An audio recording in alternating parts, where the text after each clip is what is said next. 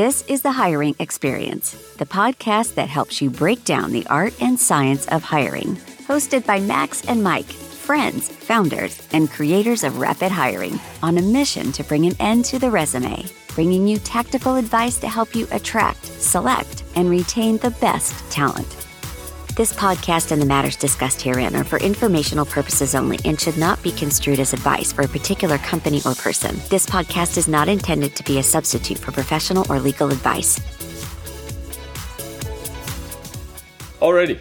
Once you have decided that it's now time to replace somebody that has left your org or you're growing or one of the other many reasons you could decide that you need a and have a need for a new position to be filled. You're going to go through and put your job description together and you decide what you're going to pay and get it out to the world.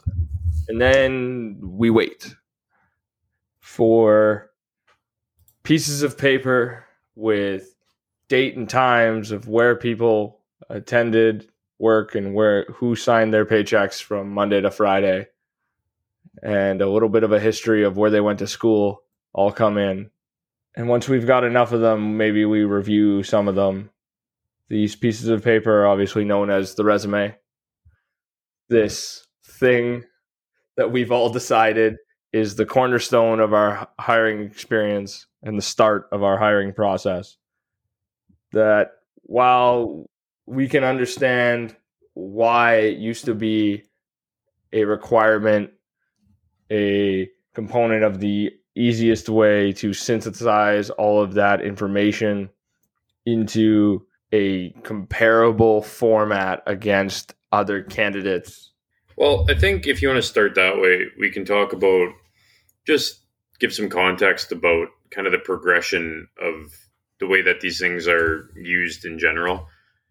So I think that if we look back on companies and their hiring processes as they age and like as time goes on and as the times change and technology changes and this and that, we can see essentially there's been a constant, which has been the resume, where there's been, you know, we have this delivery method of our information. We've, you know, made some type of loose format for what it should look like.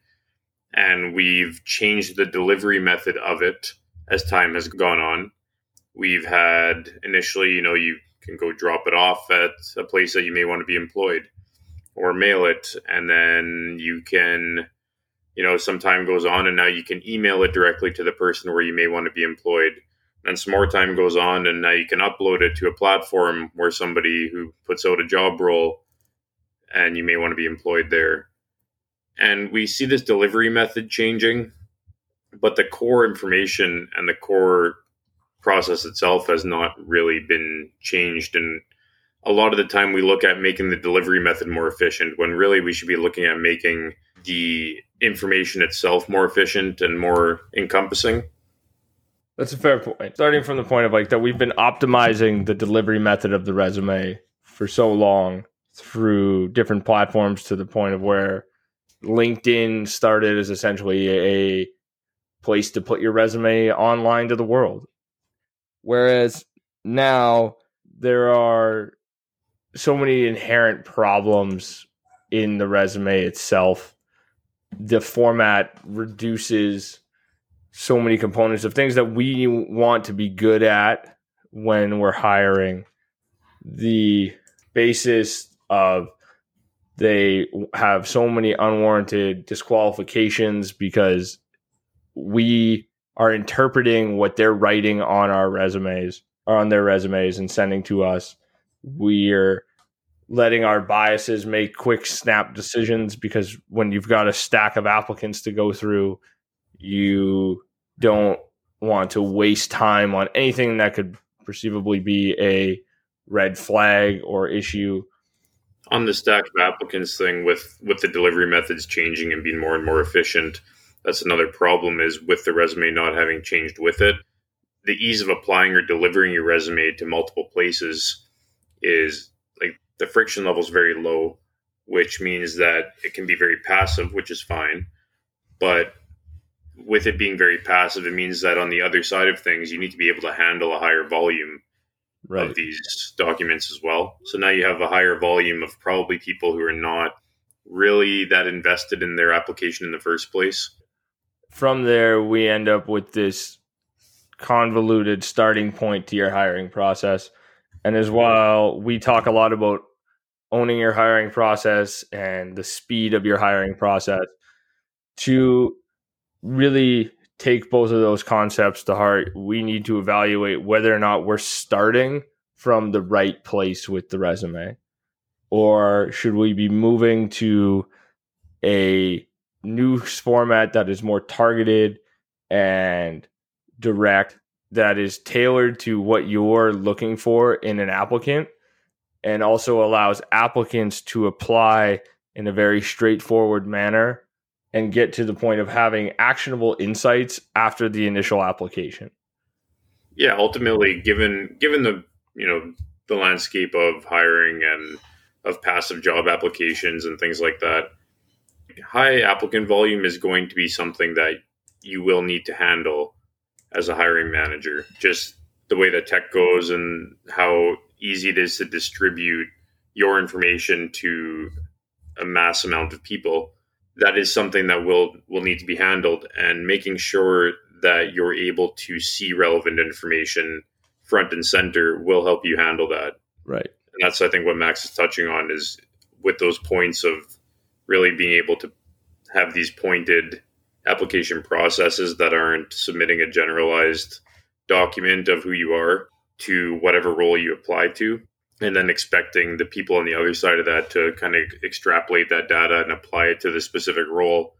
If, as employers, we can put out a more specific way to apply, then that'll sort itself out.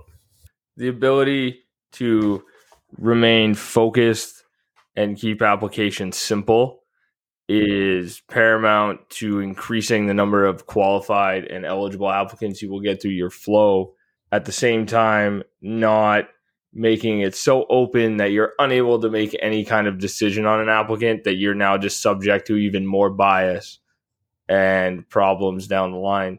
So where we really try to focus people is on those core elements of what it is you're hiring for, what this person's going to be doing 80% of their day and what credentials and skills are required to do that job and what things that they will learn on the job versus things that they will learn you would need them to bring to the job. Once we've identified all of that, we can start to move past this piece of paper and towards a understanding of applicants in a in-depth manner from the get-go that allows us to have all those actionable insights that we still want and need that we felt we were getting from the resume but most of the time we were just making up and making assumptions on our own biases at, from that point forward. And that doesn't even bring us to the point of something for a later episode of the latest developments in AI and their effects on what a resume is and can be. Yeah, and that, that brings up a whole can of worms there as well with, with AI because as you know and as a lot of people know when you introduce candidate tools such as like ATS systems and things like that, where you do collect resumes and you use some type of tool in order to help do your review process. Because you are dealing with such a high volume, people are introducing these tools to help speed up their process. And really, what's happening is you end up with resumes that are largely generated by AI being reviewed by systems that are largely dependent on AI and you're really creating a net zero of things going on. Like nothing's really happening on the human process anymore, and it's hard to use these tools and and determine if both sides of it are leveraging AI to assist.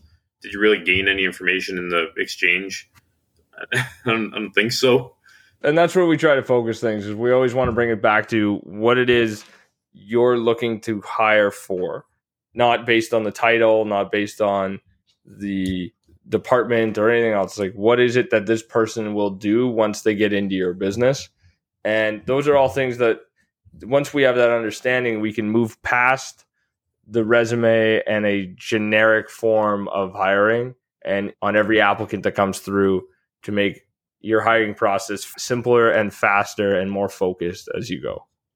Yeah. And all these problems that stem from volume, they'll translate into some other things. And like they don't, they stem from volume, but they don't stop there. I mean, you know, they cause some other things when you have that and you can't handle it. You, you end up with some slippage in your review process where you may not be able to properly evaluate or consistently evaluate candidates throughout your whole team like if you have say three hiring managers that are going to tackle your stack of applicants that have come through these three people may apply their review process differently than each other. So ultimately your candidates at the end of that funnel are going to be based on different parameters. They may do it at different speeds than each other so you're going to have different stages of the flow where you know if that whole process slows down and if you introduce batching when you only review after you receive 50 applicants and then you only schedule after 25 of those have been reviewed and then you really just add these bottlenecks and slowdowns and thing like compiling problems that all stem at not being able to handle the information appropriately which is the resume right? Right. With your one overarching tagline phrase whatever you want to call it is at the end of the day you're hiring a person not a piece of paper.